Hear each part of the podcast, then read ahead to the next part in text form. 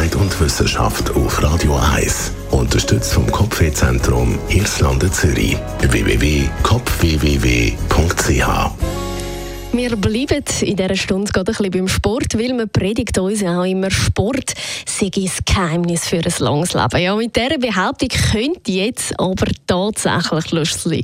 Forscher aus Finnland die entlarven nämlich jetzt den Mythos. Laut einer Studie von der Universität Jyväskylä in Finnland soll extensiver Sport nicht zwangsläufig das Leben verändern. Experten haben nämlich Trainingsgewohnheiten und auch das biologische Alter von Tausenden von Teilnehmern über 45 Jahre untersucht. Das heißt mehr als 11.000 Zwillingspaare im Alter von 18 bis 50, die von 1975 bis im 2020, also von gut drei Jahren, überwacht worden sind. Alle Teilnehmer sind in der Kategorie Sitzen wenig aktiv, aktiv und auch sehr aktiv eingeteilt worden. Basieren natürlich auch auf ihren Angaben zu ihrer körperlichen Aktivität. Die Berechnung vom biologischen Alter ist dann durch die Untersuchung von der DNA-Veränderung erfolgt. Die Teilnehmer, die in dieser 45-jährigen Studie mäßig aktiv, aktiv oder eben sehr aktiv waren, haben dort 15 bis